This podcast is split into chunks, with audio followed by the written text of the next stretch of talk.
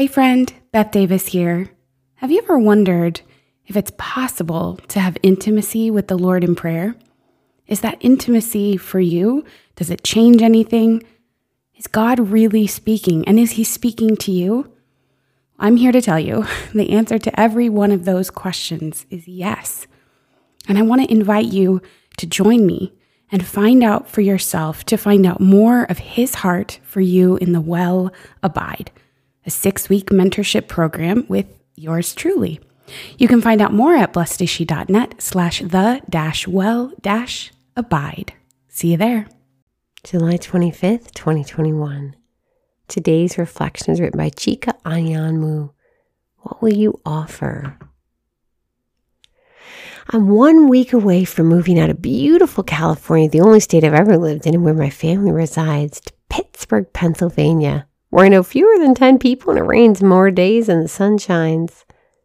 I'll soon start working in an amazing Catholic nonprofit organization that sends out missionaries to minister to and mentor teens living in inner cities across the country.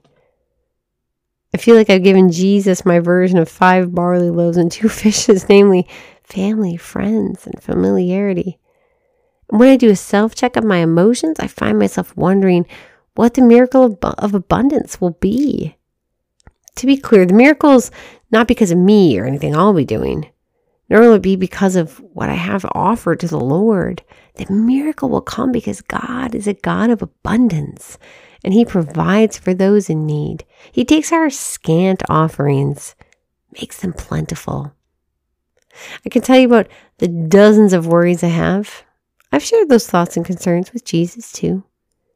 But the nervousness that sometimes arises is often dissipated by the knowledge that Jesus can take, bless, and share any offering that's given to him.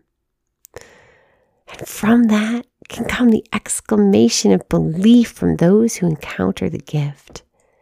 You might think that you yourself or your contribution are insignificant. You might even be tempted to withhold it for that reason or another. But if the boy in the gospel held back his sustenance, that which was deemed an insufficient amount, how would the masses have been fed? Jesus knew what he was going to do with the five barley loaves and two fishes, and he knows what he's going to do with your gift.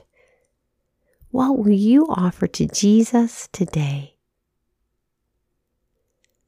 Lord Jesus, we thank you for your day and for the sisterhood. Help us to discover the bravery that we need to give over our things to you. We ask this in your holy and precious name. Amen.